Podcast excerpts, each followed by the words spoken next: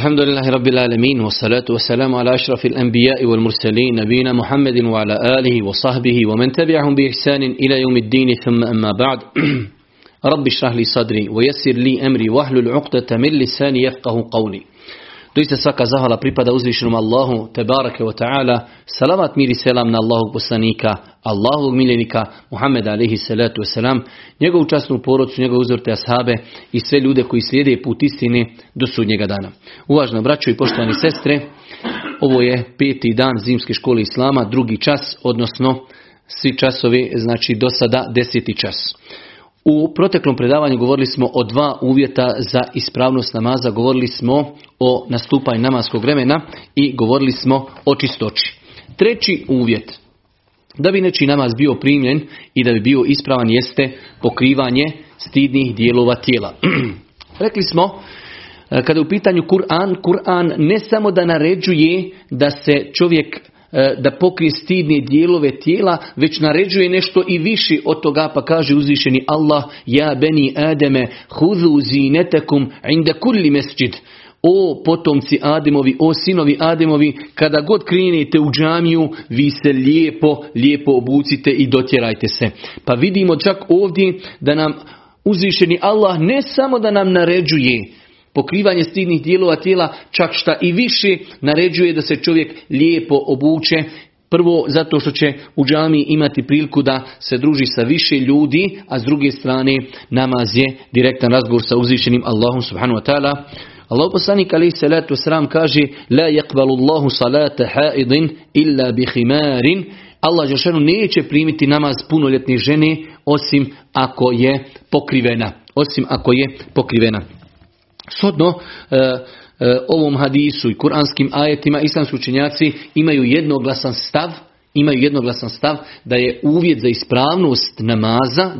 ispravnost namaza, pokrivanje stidnih dijelova tijela. Što znači, kada bi čovjek namjerno izostavio pokrivanje stidnih dijelova tijela i tako klanjao, njegov namaz je neispravan. Kad kažemo namjerno, može se desiti neka vanredna situacija, o tome mi ne govorimo, ali islamski učenjaci imaju jednoglasan stav da je pokrivanje stidnih dijelova tijela uvjet za ispravnost namaza, što znači ako bi čovjek ciljano, namjerno izostavio pokrivanje avrita u toku namaza, njegov namaz bi bio neispravan. Definitivno, rekli smo da treba napraviti u jednu ruku i razliku između toga, mi smo govorili mimo namaza da postoje avreti koji čovjek kada izlazi iz kući treba pokriti prilikom izlaska iz kući i žena koji avrete treba pokriti kada izlazi iz kući. Ali namaz znači je nešto dodatno i rekli smo da uzvišeni Allah dželešanu ne samo da naređuje pokrivanje avreta u namazu, već naređuje i traži od vjernika da se uljepšaju, da obuku najljepšu odjeću koju imaju. Da bi pokrivanje stidnih dijelova tijela bilo validno, odnosno da bi ono čime ćemo mi pokriti stidne dijelove tijela bilo dozvoljeno, treba da se ispuni u tome 3 uvjeta. Prva stvar, treba da to bude dopuštena i dozvoljena stvar. Znači, neće čovjek uzeti nešto što je zabranjeno, primjer radi muškarac, neće uzeti svilom i ogrnuti se svilom i tako klanjati. Pa prva stvar, da bi odjeća koju mi pokrivamo stidne dijelove tijela bila validna da bi se sa njom moglo pokriti avret, prva stvar treba da bude dozvoljena, druge strane da bude ona sama po sebi čista i da je napravljena od čistog i da nije znači unečišćena. Kad kažemo da nije ona sama po sebi čista, primjer radi da to nije koža koja je nečista, da nije znači nešto što Islam smatra nečistim. I treća stvar jeste da to nije prozirno. Ovo je jedan veoma bitan uvjet, veoma bitna klauzula, a to je nerijetko nam se dešava u ljetnim danima, kako muškarci tako i žene kada klanjaju u odjeći koja je prozirna. Pa ćemo vidjeti da muškarci dolaze u hlačama koje su tanke i prozirne do te mjere da se ispod lača vide znači donji veš kod muškarca. Kod žena su prozirni rukavi, prozirne su mahrame da im se vide uši, prozirne su nekada i suknje i tako dalje. Pa čovjek znači da bi pokrivanje stidnih dijelova tijela u islamu u toku namaza bilo ispravno, treba da to pokrije nečim što je dopušteno, nečim što je čisto i nečim što nije prozirno.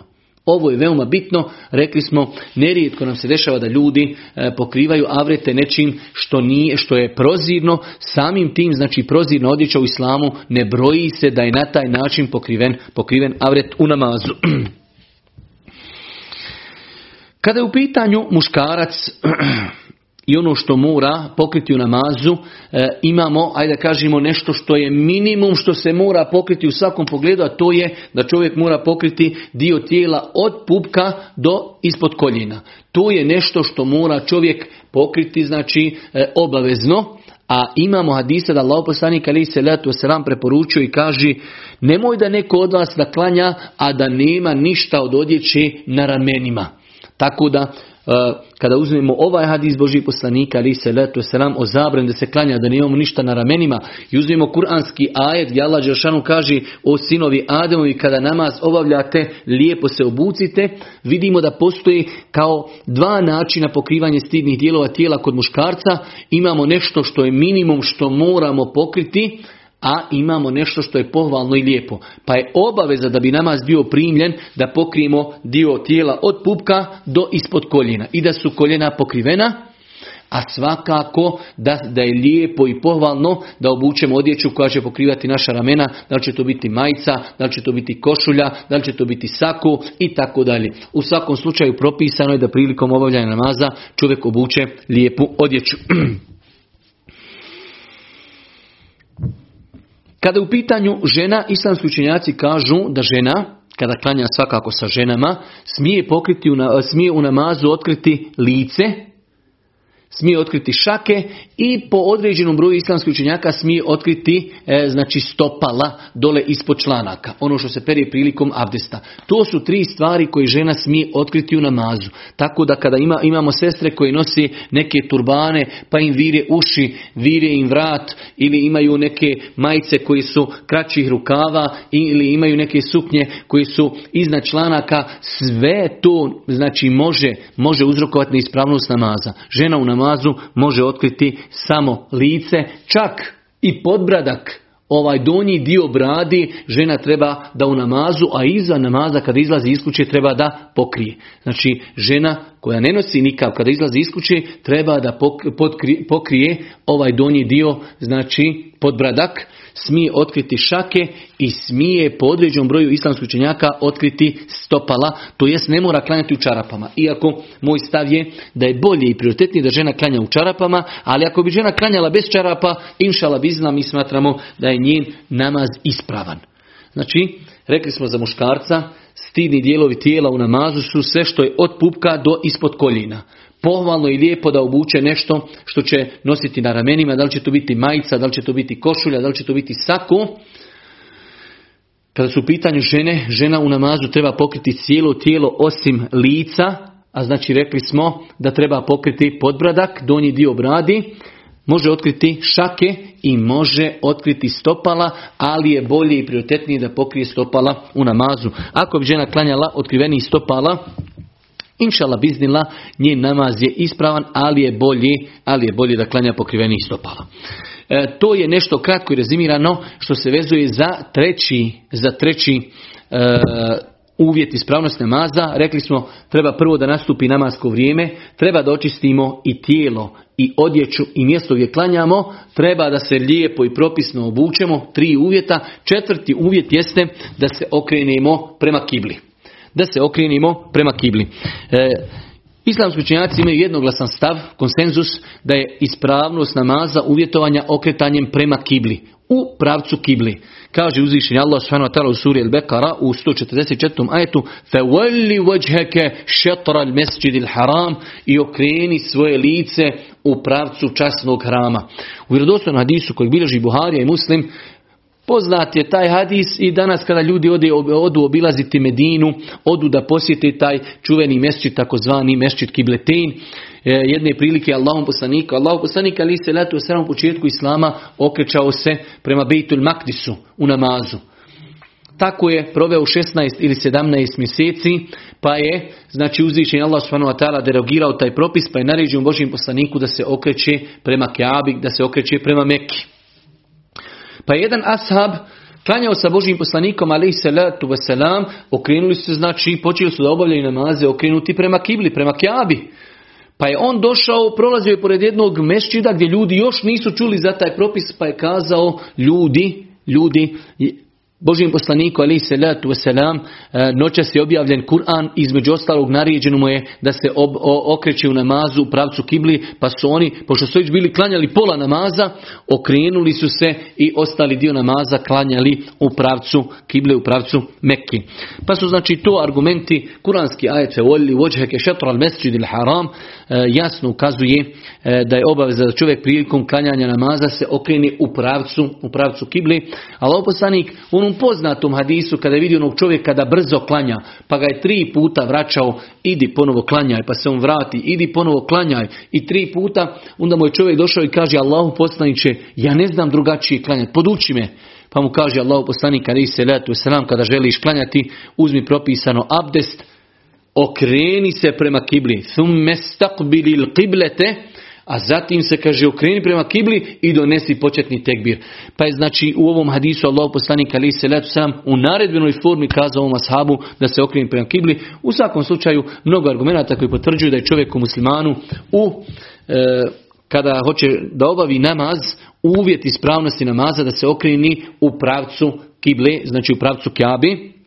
Ono što je Allahova milost jeste da čovjek musliman, znači nemoguće bi bilo, i o tome ćemo poslije govoriti, nemoguće bi bilo da se okreni 100% prema kibli, već je nama znači propisano se čovjek okreni u pravcu kibli. Za nas ljude koji smo tu negdje u Europi, Bosna i Balkan, pravac jugoistočno, znači imamo istok, imamo jug, i sad ovo znači jugoistočno, sredina ta gdje god da se čovjek inšala okreni, njegov namaz je ispravan.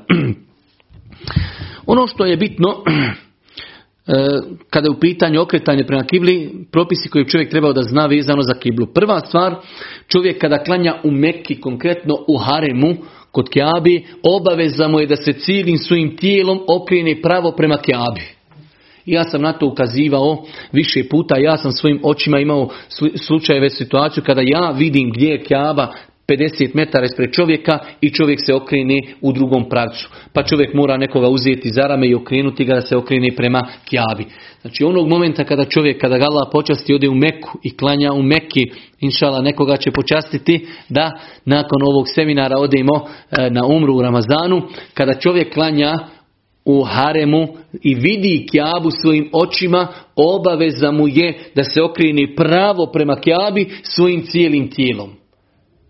To je znači prvi propis koji čovjek treba da zna. Druga stvar, čovjek koji ne vidi Kjabu, sve što se više odaljava, prostor prema kojim se može okrenuti prema Mekki je širi. Božji poslanik alejhi selatu vesselam za stanovnike Medine kaže: ono što od istoka do zapada, pošto oni tako upadaju geografski, sve je kibla za vas. Tako da islamski učenjaci su tolerantni da čovjek ako bi klanjao pa čak i 10 i 15 stepeni, znači pogriješio nenamjerno, ako čovjek zna da je ovo kibla, normalno neće se zakrenuti. Ali ako bi čovjek klanjao, zakrenuo se 10 ili 15 stepeni i nakon namaza nekomu kaže: pa trebao si malo samo desno ili lijevo, njegov namaz je ispravan, jer je nama u islamu naređeno da se okrenemo u pravcu Kjabe, znači kao u tu stranu, a nikako da moramo pogoditi baš Kjabu.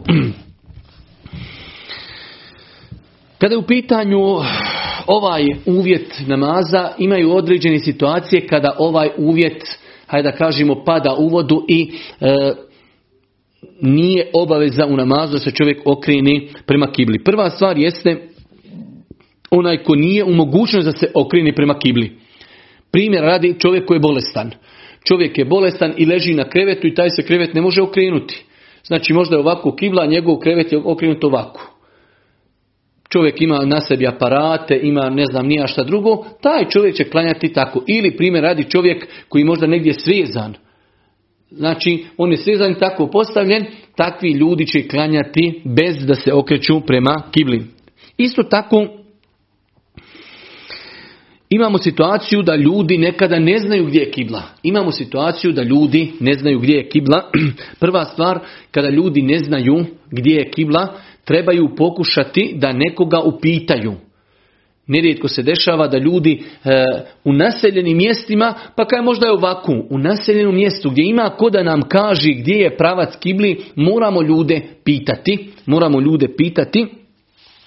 Ako je čovjek negdje na nekom mjestu gdje nema nikog da pita, čovjek će se potruditi shodno, poslije ćemo govoriti načinima i metodama, da li na osnovu sunca, na osnovu mjeseca, na osnovu istoka, zapada i tako dalje, znači pokušat će odrediti kiblu na osnovu mobitela, određene aplikacije, znači i nakon toga će klanjati u pravcu za koji on bude smatrao da je to pravac kible i tako će klanjati i njegov namaz je inšala ispravan. Pa znači u situaciji kada čovjek ne zna gdje je kibla, prvi korak je da nekoga pita, nekoga ko zna.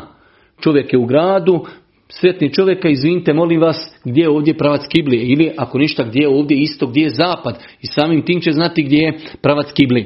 Ako ne može naći nikoga, jednostavno u mjestu je negdje na planini gdje nema nikoga, on će se potruditi u granicama svoje mogućnosti putem mobitela, putem sunca, putem znači određenih pokazatelja i na osnovu toga će klanjati, nakon toga inšallah njegov namaz je ispravan. Isto tako islamski učenjaci kažu da u datom momentu ako ljudi su u borbi, u znači strahu, vodi se borba i ljudi nemaju bukvalno mogućnost da se okrenu prema kibli i u tom slučaju, znači ako ne postoji mogućnost da se okrenu u pravci kible u namazu, ovaj uvjet znači pada. Kada je u pitanju, ono što je interesantno, a trebao bi čovjek vjernik da zna, jeste da čovjek kada je na putu, to je prvi uvjet, i kada putuje, znači na putuje i trenutno putuje, ako klanja na filu namaz, ne mora se okretati prema kibli.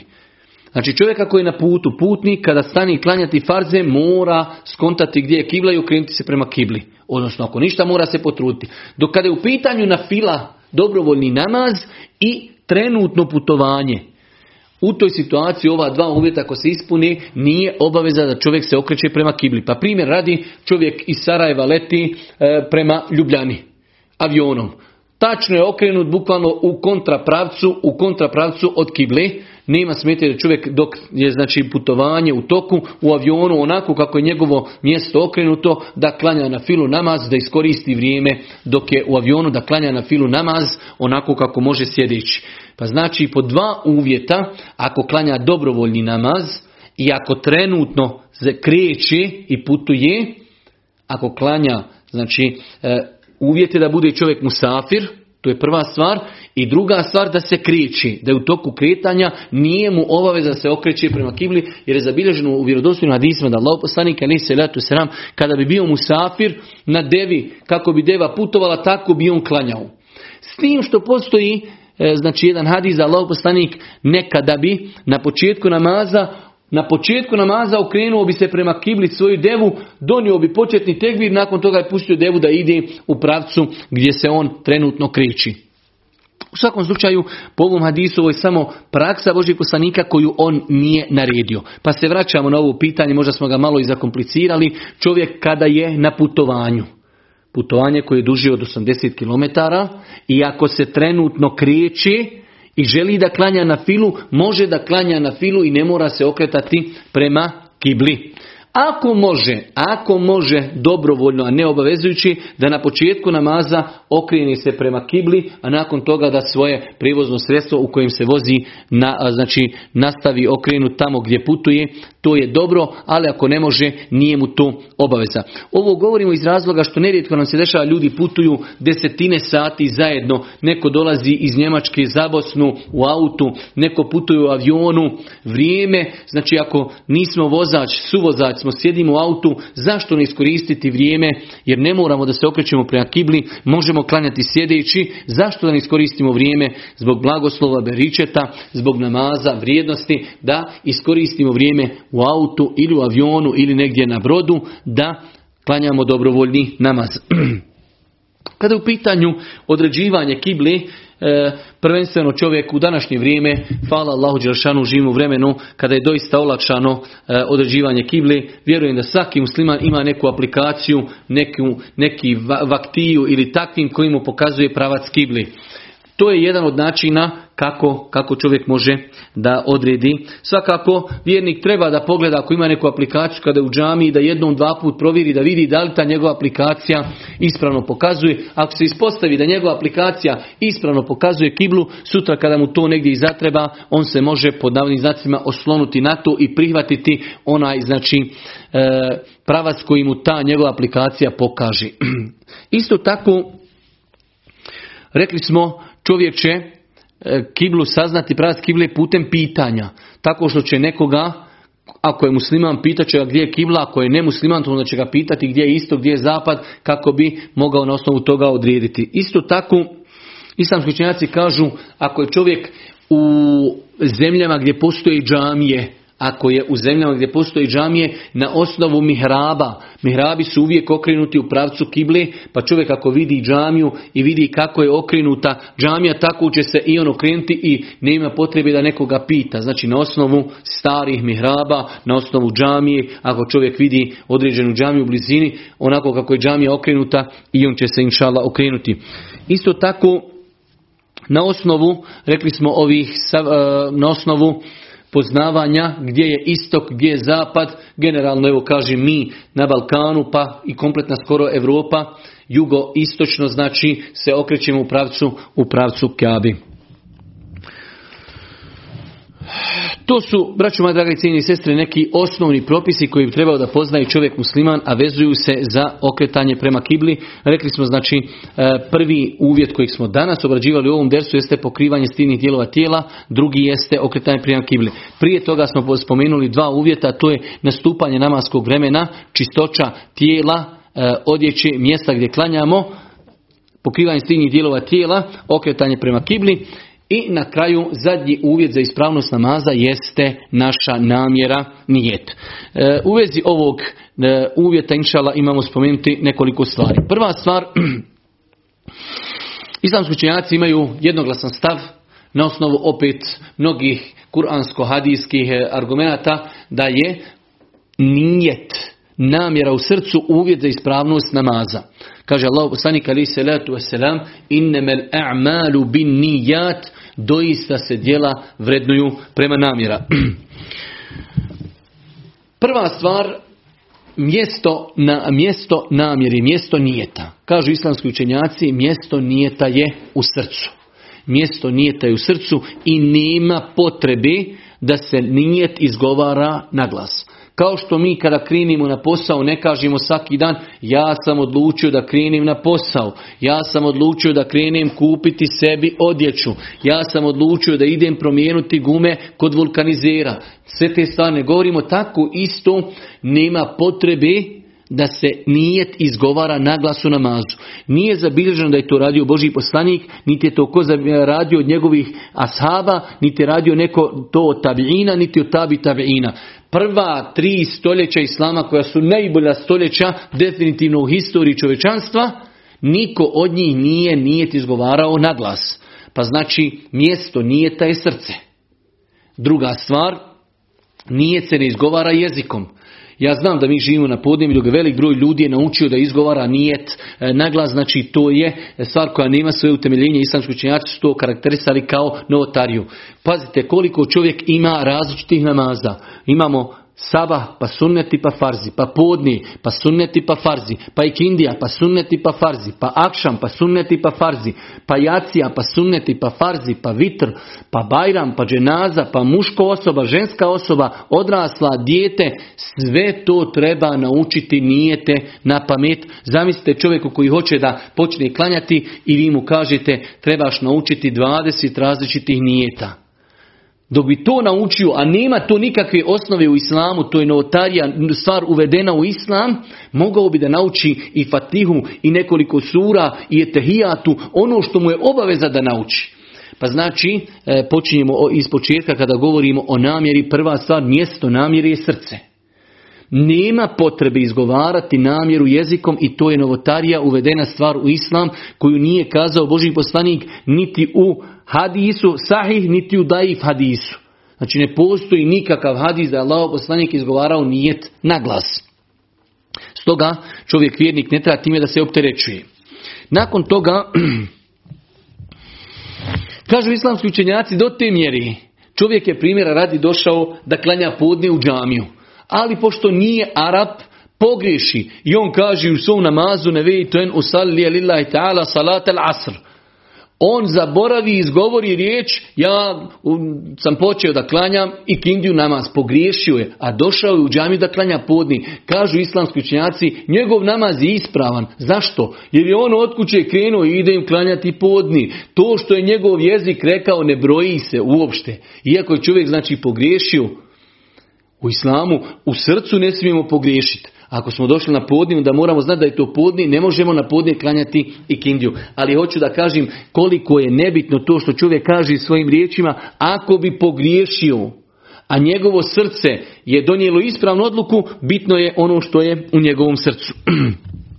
Kažu islamski učenjaci, uzvišnji Allah subhanahu wa ta'ala propisao je narodu, ljudima, nijet radi nekoliko stvari. Prva stvar, da bi se razlikovali običaji od ibadeta. Veoma bitno. Zašto je propisan nijet? Nijet je propisan da bi stvari koje su običaji se razlikove od ibadeta. Pa primjera radi.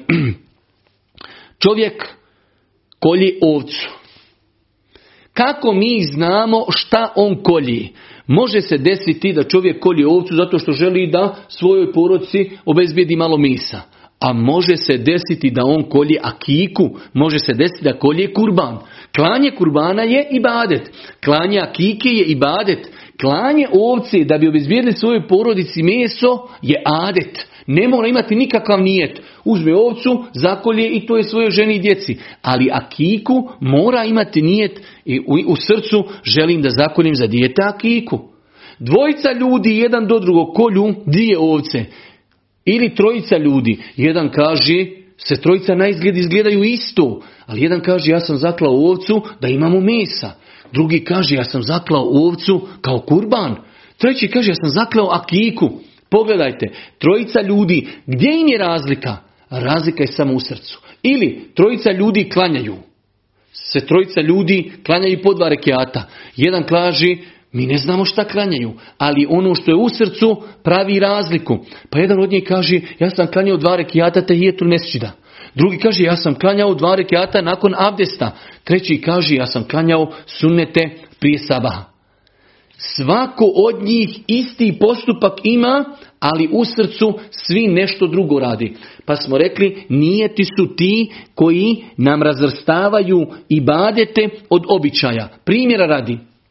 Govorili smo kada je čovjek džunup da je obaveza da se okupa, ali smo naveli primjer radi čovjek je džunup i otišao je malo u grad. Vratio se u gradu, je bilo toplo, vruće, uznojio se, on je džunup, treba da se kupa i ode u WC i stušira se, zaboravivši da je džunup.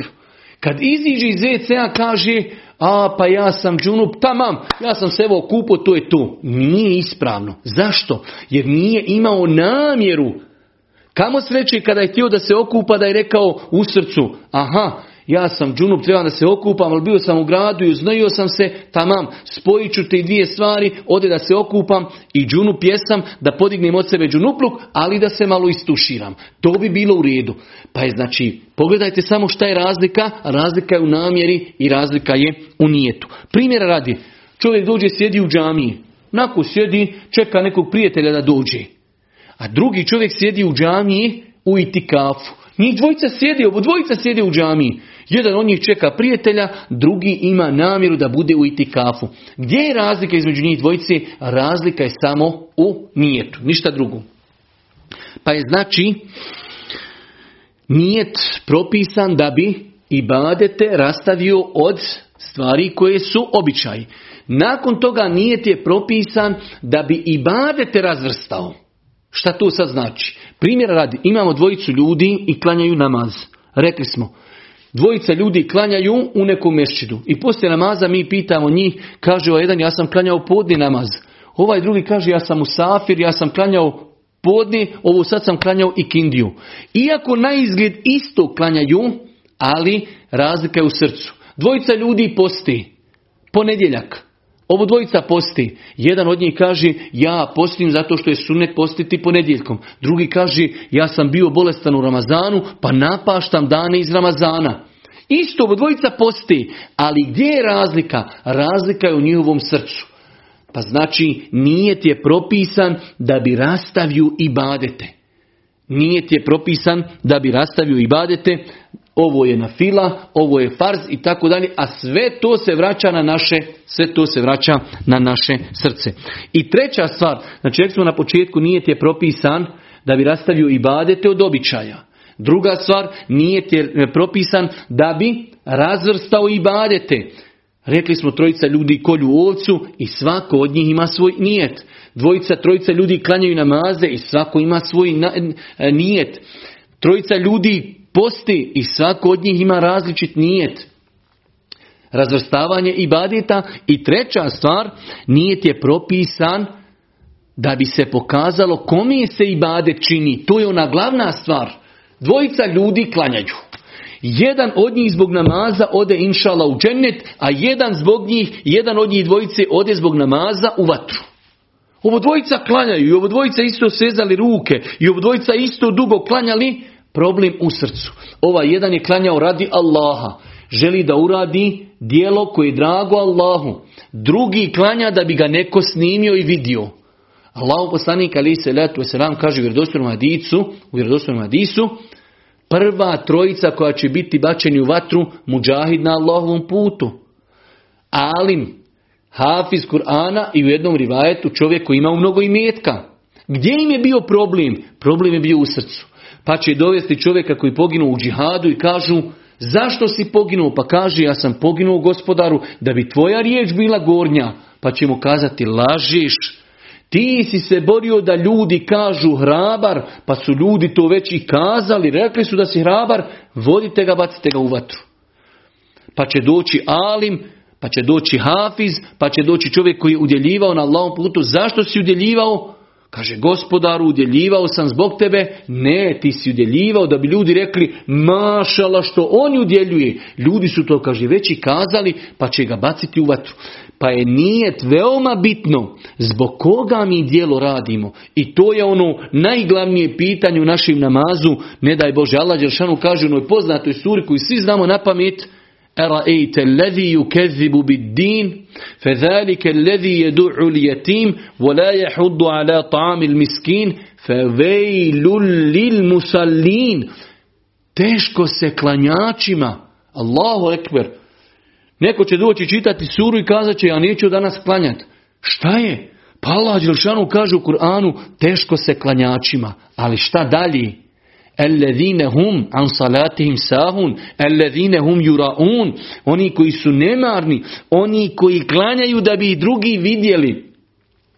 Pa je nijet propisan da bi se pokazalo i dokazalo kod Allaha radi koga ko određeno djelo čini. Pa čovjek da bi njegovo djelo bilo primljeno kod Allaha, i o tome smo govorili desetinama puta, i namaz, i sadaka, i tavaf, i hidžab, i umra, i svi drugi naši ibadeti, da bi bili primljeni kod Allaha, moraju se ispuniti dva uvjeta. U protivnom, djelo neće biti primljeno. Prvo, mora djelo biti urađeno radi Allaha. Ne smijemo djela raditi da bi nas neko pohvalio, da bi nas neko uslikao, da bi zaradili neku dunjalučku korist. Zato sam na početku rekao, ne smijemo tražiti znanje da bi otišli na umru, već mi tražimo znanje šerijatsko da bi Allah bio zadovoljan sa njama, da bi postigli veliki ibadet, a kada nagrada dođe da to bude sporedno.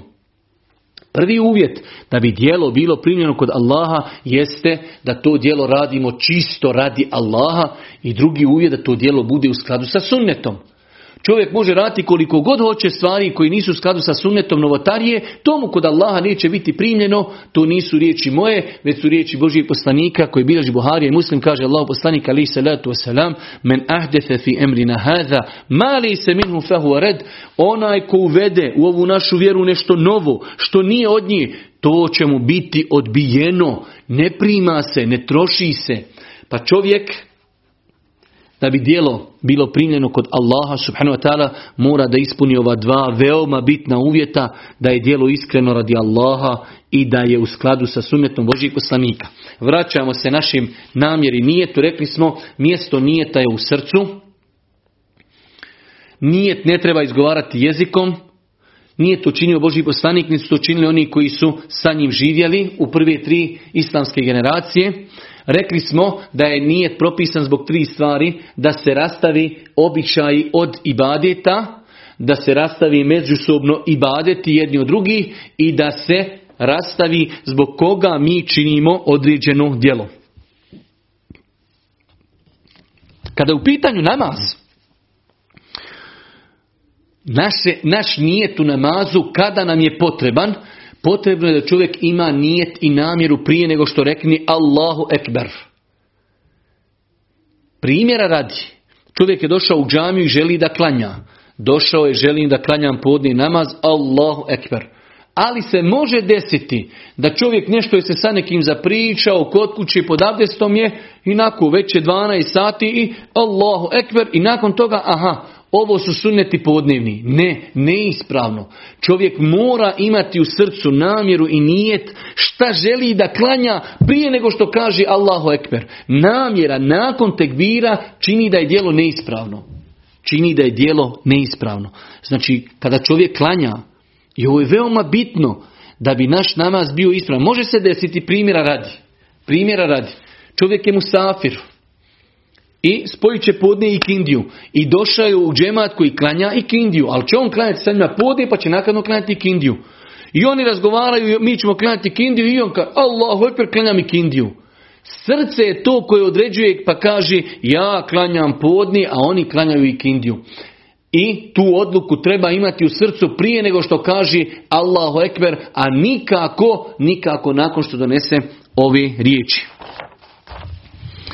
Dobro, nakon toga, ako Bog da, do kraja ćemo govoriti o jednoj veoma interesantnoj, a veoma bitnoj temi koju bi čovjek trebao da poznaje, a koja se vezuje, ako Bog da, za ovo poglavlja, to je promjena nijeta.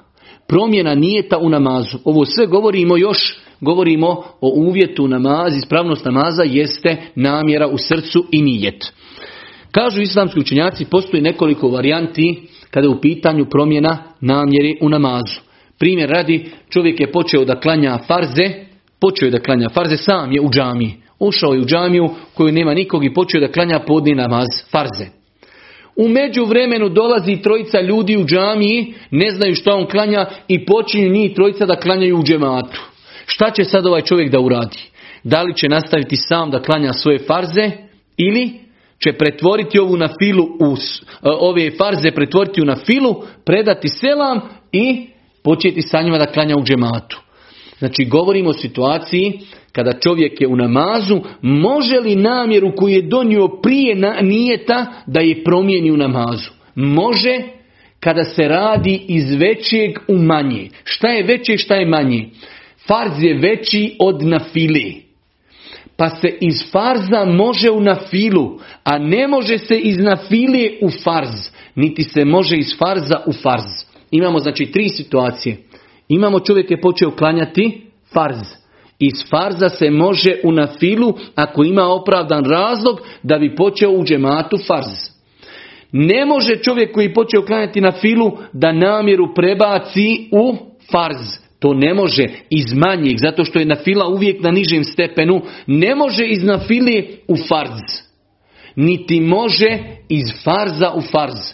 Čovjek počeo klanjati podne farz i onda se sjeti, nisam klanjao sabah. Idem ja tu preba, ne može. Znači, jedina verzija koja može u ovom slučaju jeste iz farza u nafilu, ako zatim postoji validan razlog. Spomenuli smo situaciju, čovjek je ušao u džamiju i klanja sam, podne farze klanja. Kada je bio na drugom rekatu, dolazi skupina ljudi, uče i kameti i počinju klanjati podne u džematu. Šta će on uraditi? U srcu, srce je bitno, pretvara nijet farza u nafilu, na prvom sjedenju sjedi i prouči etehijatu, preda selam i ustaje sa njima i klanja farze iz početka. Prevrnuje svoju namjeru iz farza u nafilu. Pa smo rekli znači da je dozvoljeno iz farza u nafilu. Iz nafile u farze nemoguće. Zato što je farz znači na većem stepenu od nafile i nemoguće je nafilu pretvoriti u farze, niti možemo farz pretvoriti u farz. Jedina verzija koja se može pretvoriti jeste da čovjek iz farza promijeni namjeru u toku namaza, da to pretvori, to bude nafila. Nakon toga imamo razlike između nijeta čovjeka koji klanja imam i onaj koji klanja za imamom. Da li čovjek koji klanja za imamom mora imati istu namjeru kao imam? Da li kada mi dođemo u džamiju, definitivno u 95% slučaja mi kada smo došli u džamiju, uči se ezan, uči se i kamet, hođa klanja podne i mi klanjamo podne. Hođa klanja ikindiju i mi klanjamo ikindiju. Ali mora li naša namjera uvijek biti ista? Može li se desiti situacija da mi ne klanjamo znači sa istom namjerom kao imam i da naš namaz bude ispravan? Tačno je, inšala biznila, da mi ne moramo uvijek u datom momentu, može biti situacija kada mi ne moramo imati istu namjeru kao imam. Pa primjera radi,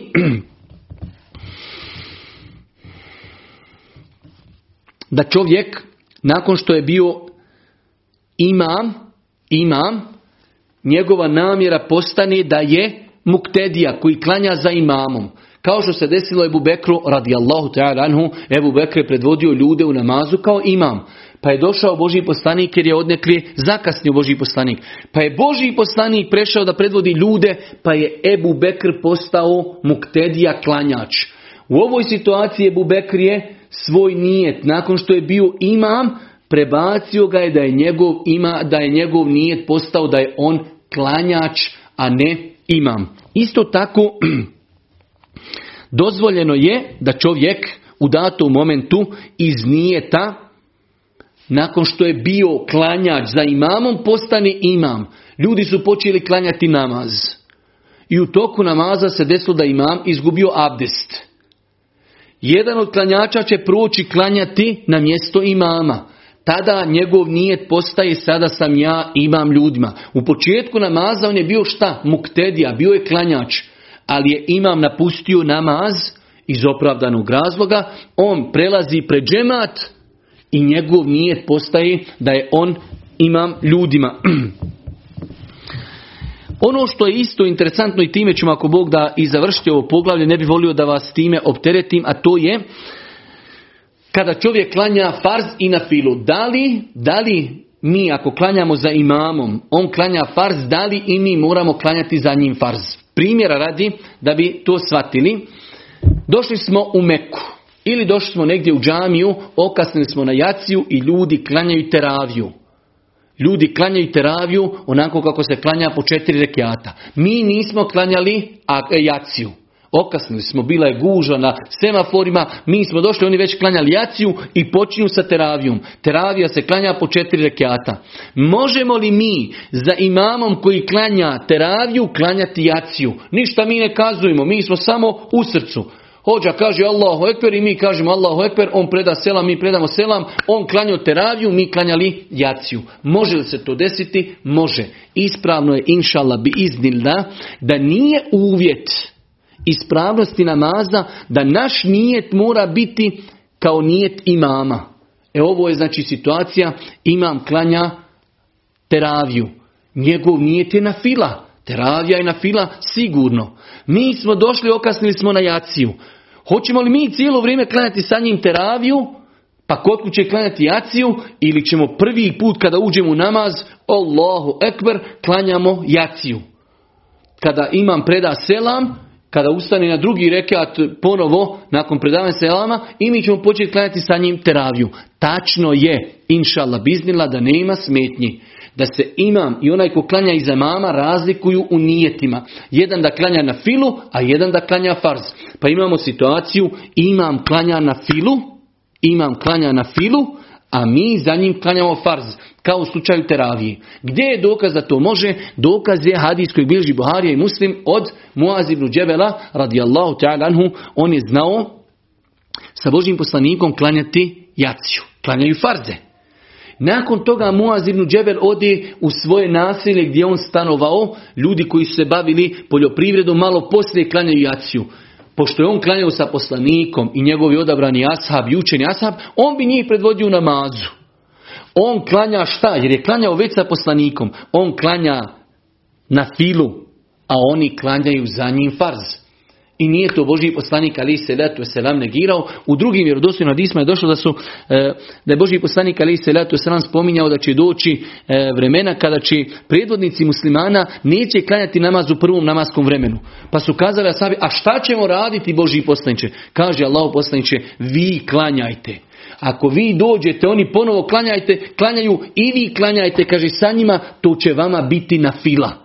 Aha, znači oni klanjaju farze, mi klanjamo za njima na filu, odnosno to je dokaz za drugu situaciju. Dokaz za situaciju kada imam klanja farz, a mi klanjamo na filu. Mi smo bili, dokaz Muaz ibn Džebela je da čovjek imam klanja farze, a mi imam klanja sunnete, a mi klanjamo za njim farze. Moramo malo to samo jednom ponoviti i da to ako Bog da zapamtimo. Da li je uvjet za ispravnost namaza da imam i ona koji klanja za njim obodvojica klanjaju na filu ili obodvojica klanjaju farze? Nije uvjet. Pa smo naveli primjer situacija kada čovjek dođe u džamiju gdje su ljudi klanjali jaciju i okasnio je. On nije klanjao jaciju, oni klanjaju teraviju. Teravija je dobrovoljni namaz. Možemo li mi za imamom koji klanja teraviju klanjati jaciju? Odgovor je da. Hadis kojeg bilježi Buharija i Muslim, da je Muaz ibn Džebel klanjao za Božjim poslanikom, ali klanjao sa Božjim poslanikom jaciju farze.